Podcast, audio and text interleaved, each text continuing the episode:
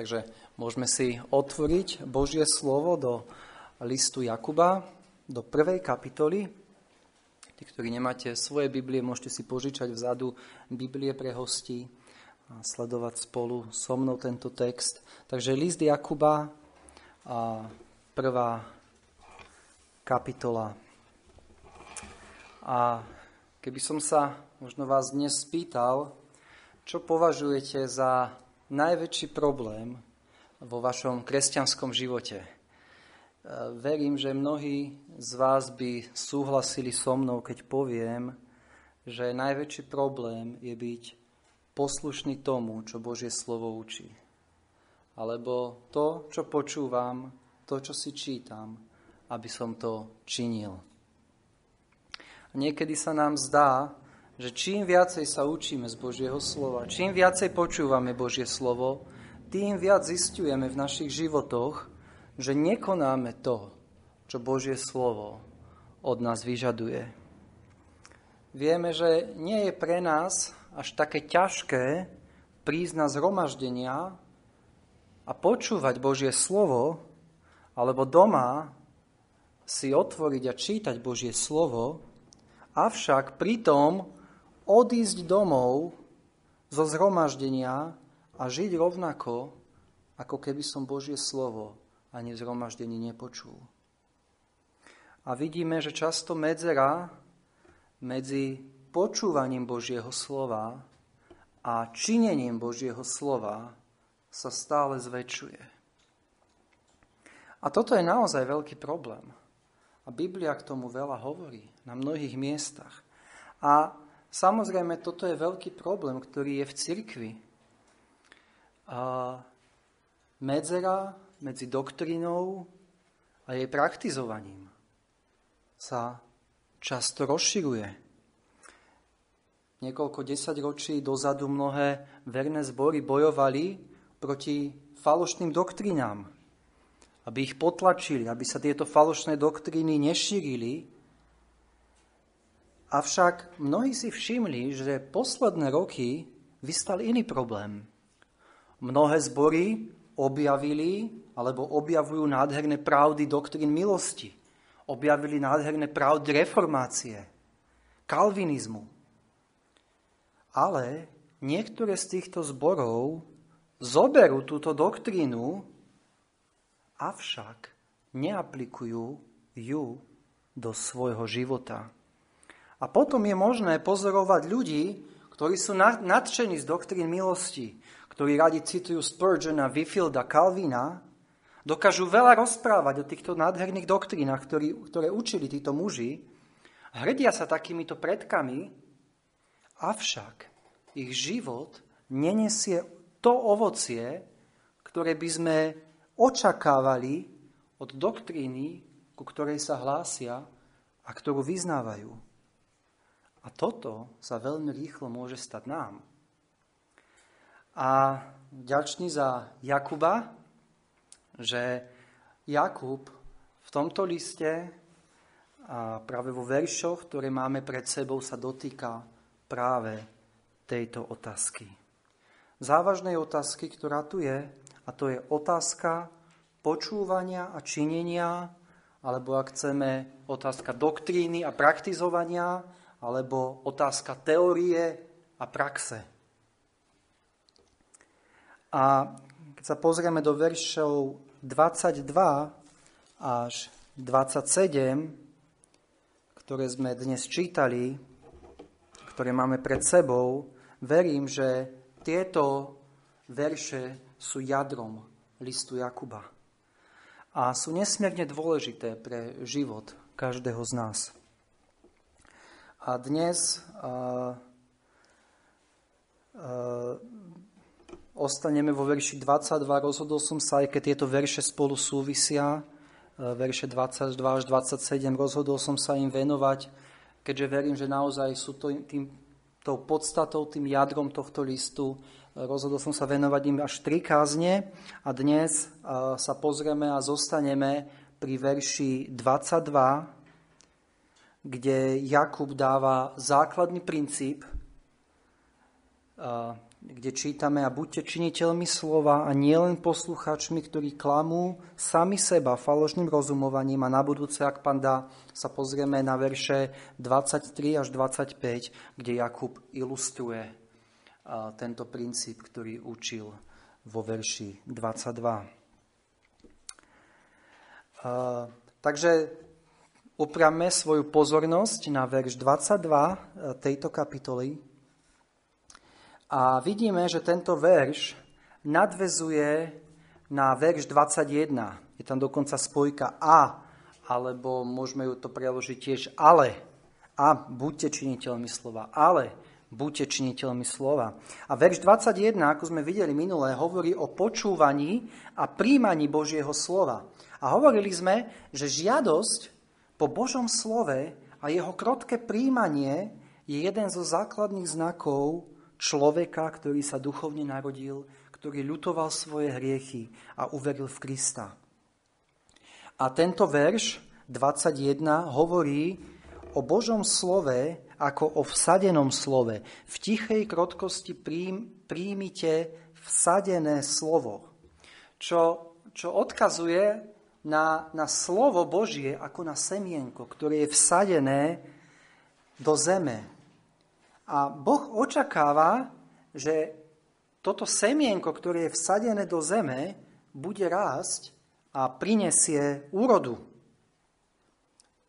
je to prirodzené očakávanie každého záhradníka, alebo každého, kto máme doma záhradku, keď niečo zasadíme do zeme, neuspokojíme sa s tým, že som zasadil semienko a tam to končí, ale sadíme to s tým, že očakávame, že budeme zbierať úrodu.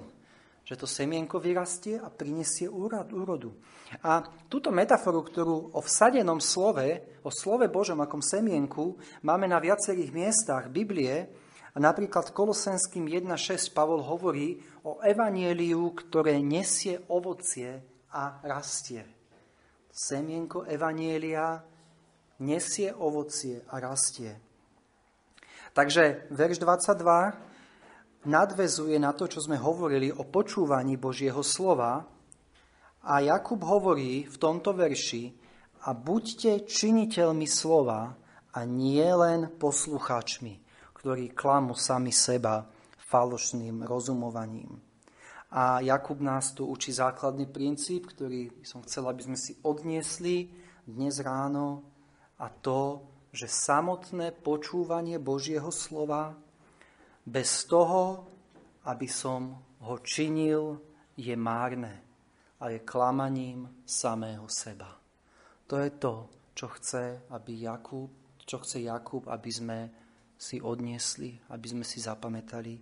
Samotné počúvanie Božieho slova, bez toho, aby som ho aj činil, je márne a je to klamaním samého seba.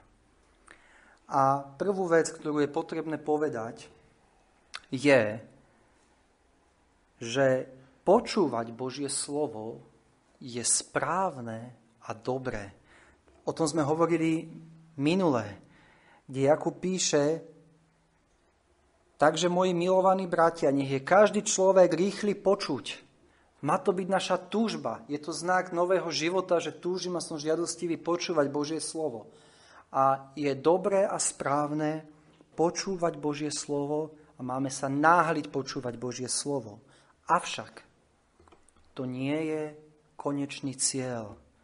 A preto Jakub hovorí, buďte činiteľmi, nie len posluchačmi. Nestačí to, tamto nekončí, že budete len počúvať Božie slovo, musíte urobiť niečo viac. Ten konečný cieľ nie je byť posluchačmi. v Jánovi 5.39 pán Ježiš hovorí Židom, ktorí radi listovali písma a boli hrdí na to, že majú písma. Ale vieme, že nežili podľa nich. A pán Ježiš im hovorí, spýtujete písma, lebo vy sa domnievate, že v nich máte väčší život. Títo Židia si mysleli, že samotné čítanie a otváranie týchto písem im dá väčší život. A rovnako nezmyselné je myslieť si, že samotné počúvanie Božieho slova nám nejako pomôže. Hovorili sme minulé aj predminulé, že Božie slovo je prostriedok, ktorý Boh používa pri našom znovuzrodení. To sme čítali vo verši 18. A chcúc to tak splodil na slovom pravdy, aby sme boli akousi prvotinou v jeho stvorení. Takže slovo pravdy, slovo evanielia Boh si používa pri našom znovuzrodení. A ďalej vieme, že, že Božie slovo je prostriedok, ktorý Boh používa pri našom duchovnom raste, tom sme čítali napríklad v prvom liste Petra, v druhej kapitole, druhý verš, kde čítame Žiadosti vy buďte mlieka bezolsti Božieho slova, aby ste ním rástli na spasenie. Takže rovnako Božie slovo je nevyhnutné pre náš duchovný rast, ale stále je to iba prostriedok, ktorý Boh používa. Nemôžeme sa uspokojiť s tým, že mám prostriedok, že počúvam Božie slovo. Viete, niektorí muži, najmä muži, možno aj ženy, majú takú záľubu, že mať doma dielničku a mať v nej rôzne nástroje. Vrtačky, píly, rôzne sady skrutkovačov, ktoré nikdy možno nevyužijú. Ale sú spokojní s tým, že mám ich doma, že viem, kde sú uložené, sú usporiadané, sú vyčistené, sú v mojej dielničke a sú s tým spokojní. Ale je to márne mať nástroj, keď ho nikdy nepoužijem. Tieto nástroje sú na to, aby som s nimi niečo opravil, aby som niekomu pomohol, aby som niečo vyrobil prostredníctvom týchto nástrojov. A nie iba, aby som si povedal, mám doma nádhernú zbierku skrutkovačov. A rovnako Pán Boh dal svoje slovo ako nástroj, ako prostriedok. K čomu? Ako sme povedali, v prvom rade je to nástroj na to, aby si ľutoval svoje hriechy a veril v Krista. Vieme, že Pán Boh dal svoj zákon, dal svoje prikázania ako nástroje, aby ťa presvedčil, že si hriešník. V rímským 7.7 čítame, ale hriech som nepoznal iba skrze zákon. Takže ten zákon bol prostriedok, aby si videl, že si hriešník, že si porušil tento Boží zákon, že si sa vzbúril voči Bohu a že si zasluhuješ spravodlivý trest. A pokiaľ tento nástroj, ktorý Boh dal, Boží zákon ťa neprivedie k tomu, že budeš ľutovať svoje hriechy a odvrátiš sa od nich. Nič ti nepomôže, že vieš nás pamäť odrecitovať 10 Božích prikázaní. Je to pre teba márne, lebo Boh dal ten zákon, aby si ľutoval svoje hriechy a odvrátil sa od nich, aby si činil pokanie. A rovnako evanielium. Boh dal evanielium o záchrane v pánovi Ježišovi, aby si ako hriešnik vložil všetku svoju nádej na Krista a u neho hľadal odpustenie. Od, odpustenie svojich hriechov. Ale pokiaľ sa Kristus nestane tvojim spasiteľom, nič ti neosoží, že budeš každú veľkú noc počúvať o tom, ako zomrel na kríži. Že budeš vedieť povedať, áno, on je spasiteľ. Keď nebudeš doka- keď nepovieš, on je môjim spasiteľom. A vidíme, že evanílium je prostriedok, ktorý Boh dal, aby sme ľutovali svoje hriechy, aby sme verili v Krista. A preto, ak dnes sedíš tu a neveríš Krista a počúvaš toto, to, čo nám hovorí Božie slovo, je, choď ku Kristovi, vyznaj mu svoje hriechy a vlož všetku svoju dôveru v Neho. Avšak rovnako, že Božie slovo je prostriedok, platí aj pre tých, ktorí už veria v Krista. Viete, Boh dal kázanie Božieho slova ako prostriedok, ktorým buduje veriacich a ktorým nemôžu veriaci opovrhovať. Avšak pokiaľ ja zostanem iba pri počúvaní to, iba pri počúvaní Božieho slova môžem chodiť nedelu čo nedelu do toho najlepšieho zboru a nič mi to nepomôže. A preto pán Ježiš hovorí, ako sme čítali v Matúšovi 7.24, kto čuje tieto moje slova a činí ich, prípodobným rozumnému staviteľovi. Toto povedal po tej kázni, nádhernej kázni, hlbokej kázni na vrchu. Ale ukončuje ten kázeň veľkým varovaním. Vy ste to všetko počuli, čo som rozprával. Ale to nestačí. Hovorí, kto čuje tieto moje slova a činí ich prípodobným rozumnému staviteľovi. A vidíme teda, že konečným cieľom počúvania Božieho slova je, aby som činil to, čo počúvam. A Biblia nás to opakovane učí, Pán Ježiš to opakovane učil, keď povedal, ak to viete, blahoslavení ste, keď to aj činíte. Takže konečným cieľom počúvania Božieho slova je, aby som činil to, čo počúvam. A poviem teraz v niekoľkých bodoch, čo nie je konečným cieľom počúvania Božieho slova. Či už hovoríme o počúvaní v zhromaždení, alebo aj keď si doma čítame Božie slovo na osobných stíšeniach. Takže konečným cieľom počúvania Božieho slova nie je poprvé zväčšiť si poznanie zväčšovať naše poznanie, alebo zvyšovať naše poznanie o Božích veciach je správne a má svoje miesto v živote kresťana. Ale to nie je konečný cieľ, ktorý máme dosiahnuť. A môže sa stať, zvlášť keď je nejaký obdarovaný učiteľ, že najmä ľudia, ktorí majú radi nejaké nové veci, radi rozoberajú doktríny, možno sú viac intelektuálne založení, sa uspokoja s tým, že sa niečo nové dozvedeli na zhromaždení a povedia, áno, počúval som Božie slovo, všetko je v poriadku, dozvedel som sa niečo nové. Ale toto nie je konečný cieľ počúvania Božieho slova.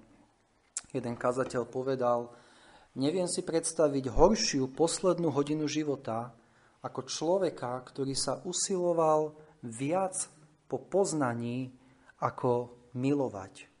A nakoniec sa tento človek svoju poslednú hodinu ocitne vo svete prázdnych teórií, bez toho, aby niekoho miloval.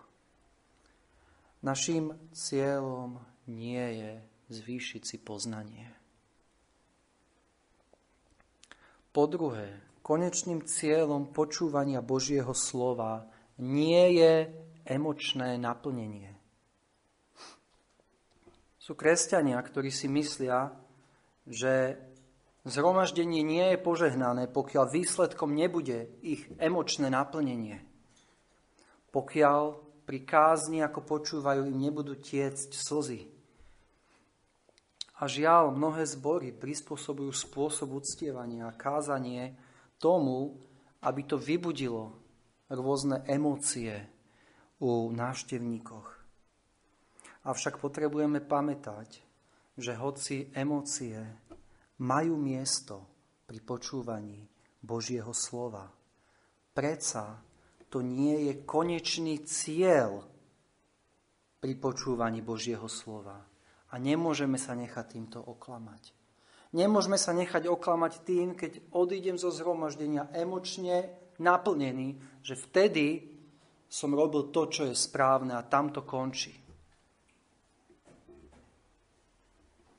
Jeden veľmi známy kazateľ v 17. storočí v kázni pred obrovským zástupom opisoval hrôzy posledného súdu s takou výrečnosťou, pátosom a silou, že niektorí z tých, čo počúvali, sa nielen rozplakali, ale vybuchli do prenikavého kriku, ako keby samotný sudca bol prítomný a vyriekol nad nimi odsudzujúci rozsudok. A keď toto vzrušenie medzi tými posluchačmi bolo najväčšie, kazateľ ich vyzval, aby si utreli slzy a prestali kričať, pretože chce povedať ešte niečo horšie a viac prekvapujúce ako všetko, čo im doteraz povedal. A zrazu zavladlo ticho a on so znepokojeným výrazom a vážnym hlasom im povedal. Za štvrť hodiny od teraz sa emócie, ktoré ste práve prejavili, utlmia. Spomienka na bázeň vyvolávajúce pravdy, ktoré vás rozrušili, zmizne. Vráťte sa k svojim svetským povolaniam alebo hriešným potešeniam, tak ako ste boli zvyknutí a všetko, čo ste počuli, nebude pre vás viac ako historka. Tento kazateľ vedel, že emócie sú dočasné, že emócie môžu zblknúť, ale toto nemôže byť konečný cieľ pri počúvaní Božieho slova. Že, budeme, že sa budeme cítiť emočne naplnení a vtedy povieme, to je ono. Teraz, teraz naozaj som, žijem ako kresťan, som emočne naplnený. Teraz to bolo to zhromaždenie také, ako malo byť a všetko je v poriadku. A vrátim sa domov a žijem si úplne rovnako, ako som žil predtým. Nie, toto nie je konečný cieľ počúvania Božieho slova. Konečným cieľom počúvania Božieho slova po tretie nie je rozprávanie o tom, čo sme počuli. Sú kresťania, ktorí hneď potom, ako počujú kázeň, idú za inými a hovoria iným o tej kázni a myslia si, že vtedy naplnili ten cieľ počúvania. Že povedali to, čo počuli iným. alebo poučili iných z tej kázne. A opäť, je správne sa rozprávať o kázni s inými bratmi a sestrami. Avšak, toto nie je konečný cieľ počúvania Božieho slova. Keď počúvame kázeň, alebo keď dopočúvame kázeň, potrebujeme zavrieť svoje ústa. Potrebujeme premýšľať nad tým, čo sme počuli a pýtať sa, o Bože, čo mám teraz robiť s tým, čo som počul. Ako to mám premietnúť do môjho života. Pomôž mi podľa toho žiť. Nie ísť za iným a povedať a v tej kazni a, a už rozprávať a poučať ho o tom, čo bolo v tej kazni. To nie je konečný cieľ.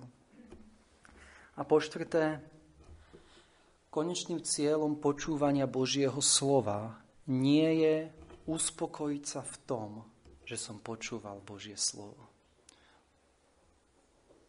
A verím, že toto je, v tomto sa mnohí z nás môžeme klamať a možno to poznáte vo svojich životoch. Ja keď som sa pripravoval, sám, bol, sám som bol usvedčený z tohto. Že sa uspokojím v tým, že cieľom počúvania Božieho slova je to, že počúvam Božie slovo. Poviem príklad. Keď si otvoríme do Ezechiela, 33. kapitoly. Ezachiel 33. kapitola. A, čítame tam o ľuďoch, ktorí, o ktorých Boh hovorí. S krvou jedávate a svoje oči pozdvihujete k svojim ukydaným Bohom a vylievate krv a mali by ste dostať zem do državia? Stojíte na svojom meči, páchate ohavnosť a každý poškreňuje ženu svojho blížneho a mali by ste dostať zem do državia. A ďalej uh, čítame vo verši 31. Od 30. verša prečítam. A ty, synu človeka, synovia tvojho ľudu sú to, ktorí sa zhovárajú o tebe pri stenách a vo dveriach domov a hovoria jeden druhému, každý svojmu bratovi. Nože poďte a počujte, aké je to slovo, ktoré vyšlo od hospodina. A prichádzajú k tebe, ako prichádzáva ľud a sedia pred tebou ako môj ľud a počúvajú tvoje slova, ale ich nečinia. Lebo svojimi ústami konajú ľúbezné veci, ale ich srdce ide za ich mrzkým ziskom a hľa si im ako ľúbezná pieseň speváka krásneho hlasu, a hrajúceho výborne a tiež počuť, počúvajú tvoje slova, ale ich nečinia. No keď to príde hľa, už aj ide, vtedy zvedia, že bol prorok medzi nimi. A vidíme tu o ľuďoch, ktorí mali vo zvyku počúvať Božie slova. Prichádzáva ľud a sedia pred tebou ako môj ľud a počúvajú tvoje slova. Oni boli uspokojení s tým, že prídu a počúvajú Božie slovo. Bolo to pre nich ako ľúbezná pieseň speváka krásneho hlasu a hrajúceho, hrajúceho výborne. Mali to radi. Prišli, vypočuli si Božie slovo, potešili sa, odišli a nič sa nezmenilo v ich živote. Žili vo svojich hriechoch, tak ako doteraz. A toto je práve príklad toho, čo som povedal.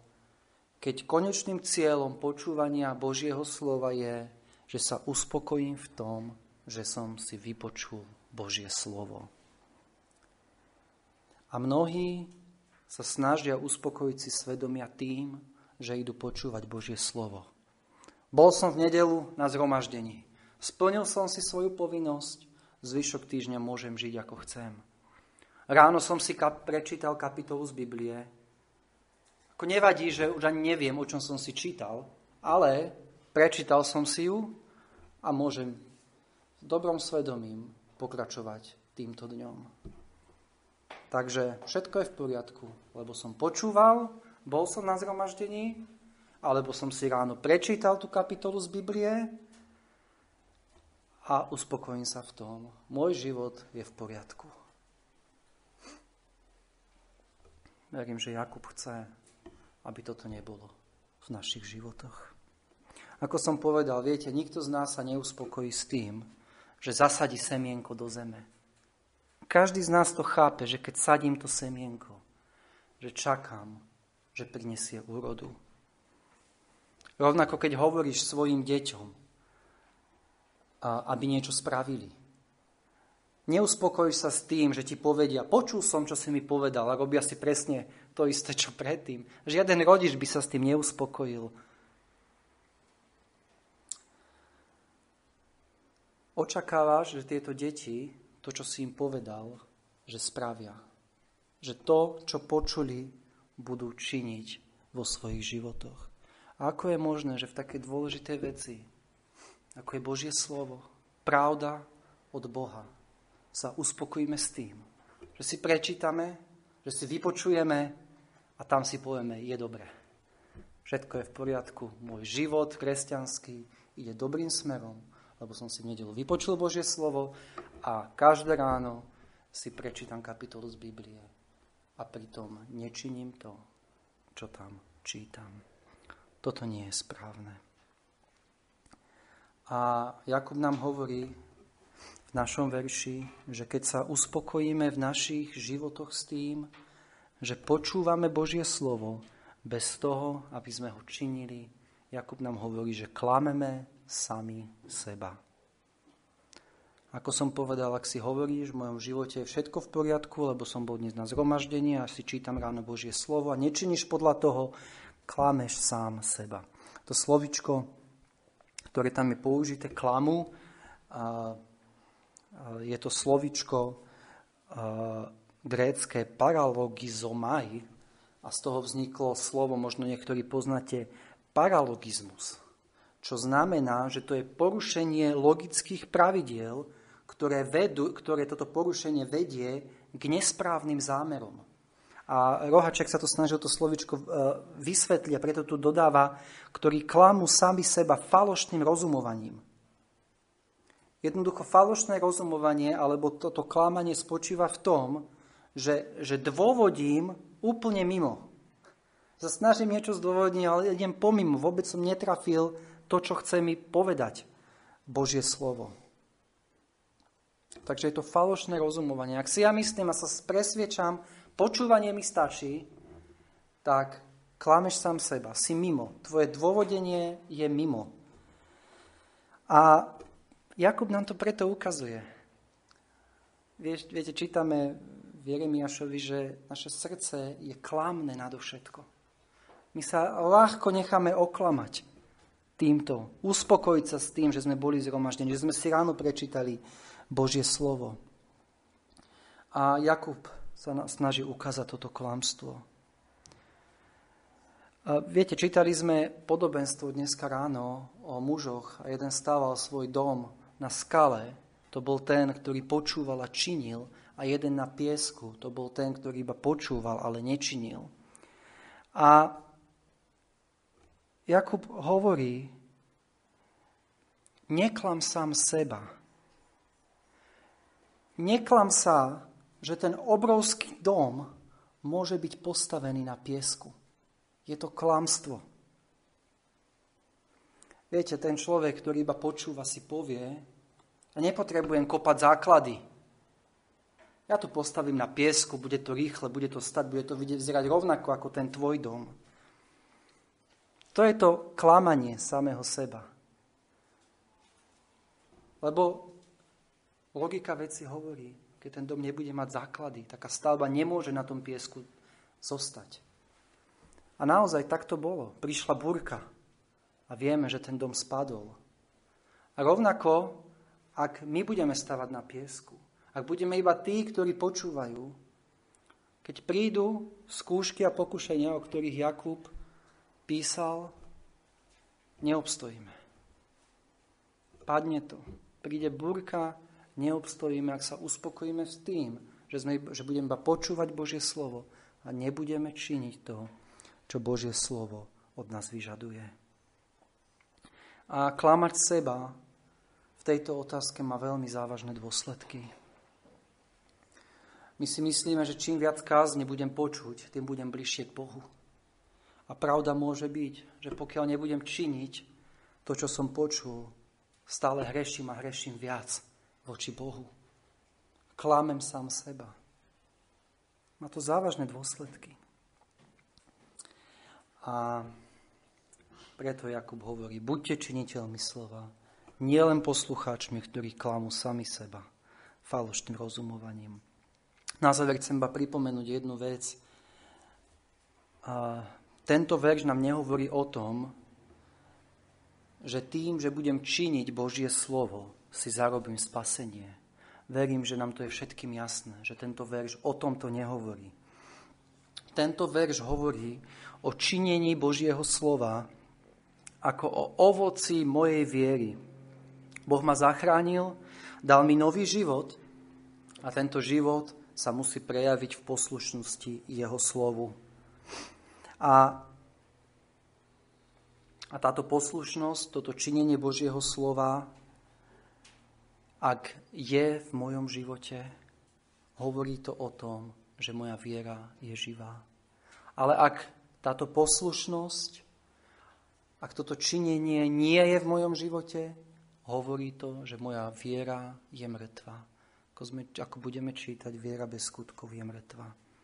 A hoci táto poslušnosť nebude nikdy dokonalá, nikto z nás ne, nedokáže naplniť Boží zákon. A každý deň vieme, vyznávame Bohu, Pane, toľkokrát som padol, toľkokrát som neposlúchol Božie slovo.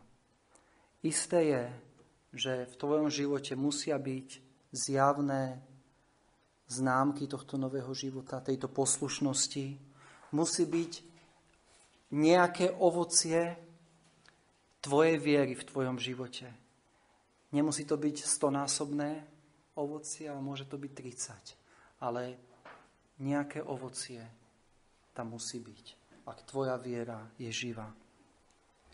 A ešte spomeniem, troška odbočím, lebo v Biblii máme jeden verš, ktorý je navonok veľmi podobný tomuto veršu, ktorý máme dnes pred sebou, ale pritom jeho význam je odlišný. A ten verš je v rímskych 2.13, kde čítame, lebo nie poslucháči zákona sú spravodliví u Boha, ale činitelia zákona budú ospravedlnení možno si povieme veľmi podobný verš, avšak, keď sa pozrieme do tohto verša rímskych 3.12, kde tu hovorí, že činitelia zákona budú ospravedlnení, tomto verši, keď hovorí o činiteľoch, hovorí o tých, ktorí dokonale naplnili Boží zákon. Pre Pavla sú činiteľia v tomto verši tí, ktorí dokonale naplnili Boží zákon. Lebo Pavol chce v tomto verši ukázať Židom, že ak by chceli byť spravodliví pred Bohom, museli by naplniť celý zákon. A teda im hovorí, nestačí, že máte Boží zákon, že ho počúvate, že ste posluchači. Ak chcete byť teda ospravedlnení a chcete získať väčší život na základe tohto zákona jeho dodržiavaním, vedzte, že ho musíte celý naplniť. Činitelia zákona budú ospravedlnení. A dobre vieme však, že nikto z ľudí tento zákon nie je schopný naplniť. Rímským 3.10 čítame, nie je tu spravodlivého ani jedného, alebo rímským 3.23, lebo všetci zrešili. A preto Pavol hovorí, pretože zo skutkov zákona nebude ospravedlnené pred ním niektoré telo, lebo skrze zákon poznanie hriechu. Takže nikto z ľudí nedokáže dokonale dodržať tento zákon. A preto nikto z ľudí nemôže byť ospravedlnený tým, že bude dodržiavať zákon. A preto musel prísť Pán Ježiš, ktorý dokonale dodržal celý zákon. A preto jediná cesta, ako byť spravodlivý pred Bohom je, keď prídeš k Nemu vo viere a v pokáni. A Kristus ťa zaudeje vtedy Jeho spravodlivosťou a Boh bude na teba hľadieť ako na spravodlivého. Takže upozornil som na to, aby sme nedávali dokopy tieto dva verše. Tento verš s Rímanom a ten verš, ktorý sme dnes otvárali e, z listu Jakuba. Takže, priatelia, zoberme si dnes Jakubové slova k srdcu, ako jednotlivci, rovnako ako cirkevný zbor. Pamätajme, že vždy, ako prídeš na zhromaždenie počúvať Božie slovo, alebo keď si doma otváraš Bibliu. Boh chce od teba, aby si činil to, čo čítaš. Majme vždycky tento cieľ pred sebou. Modli sa k Bohu, aby ti pomohol žiť podľa toho, čo si si čítal v Božom slove alebo čo si počul na kázni. Keď otváraš Bibliu, dávaj si otázku. Páne, čo chceš, aby som činil na základe toho, čo som si čítal? Nikdy sa neuspokoj s tým, že sa dozvieš niečo nové, že to pohne tvojimi emóciami, že o tom povieš niekomu inému, alebo že si uspokojíš svedomie tým, že si počúval Božie slovo, alebo že si prečítal Božie slovo. Boh od nás chce, aby sme boli činiteľmi. Teda ľuďmi, ktorí príjmajú Božie slovo do srdca a účinok tohto slova sa prejavuje v ich životoch. Amen.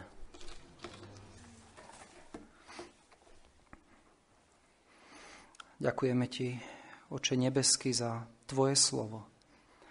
Ďakujeme, Pane, že ono nám ukazuje, aký sme, že ono je pravdivé, že ono je tou mocou na spasenie, že ono je tým prostriedkom, ktorým formuješ naše životy.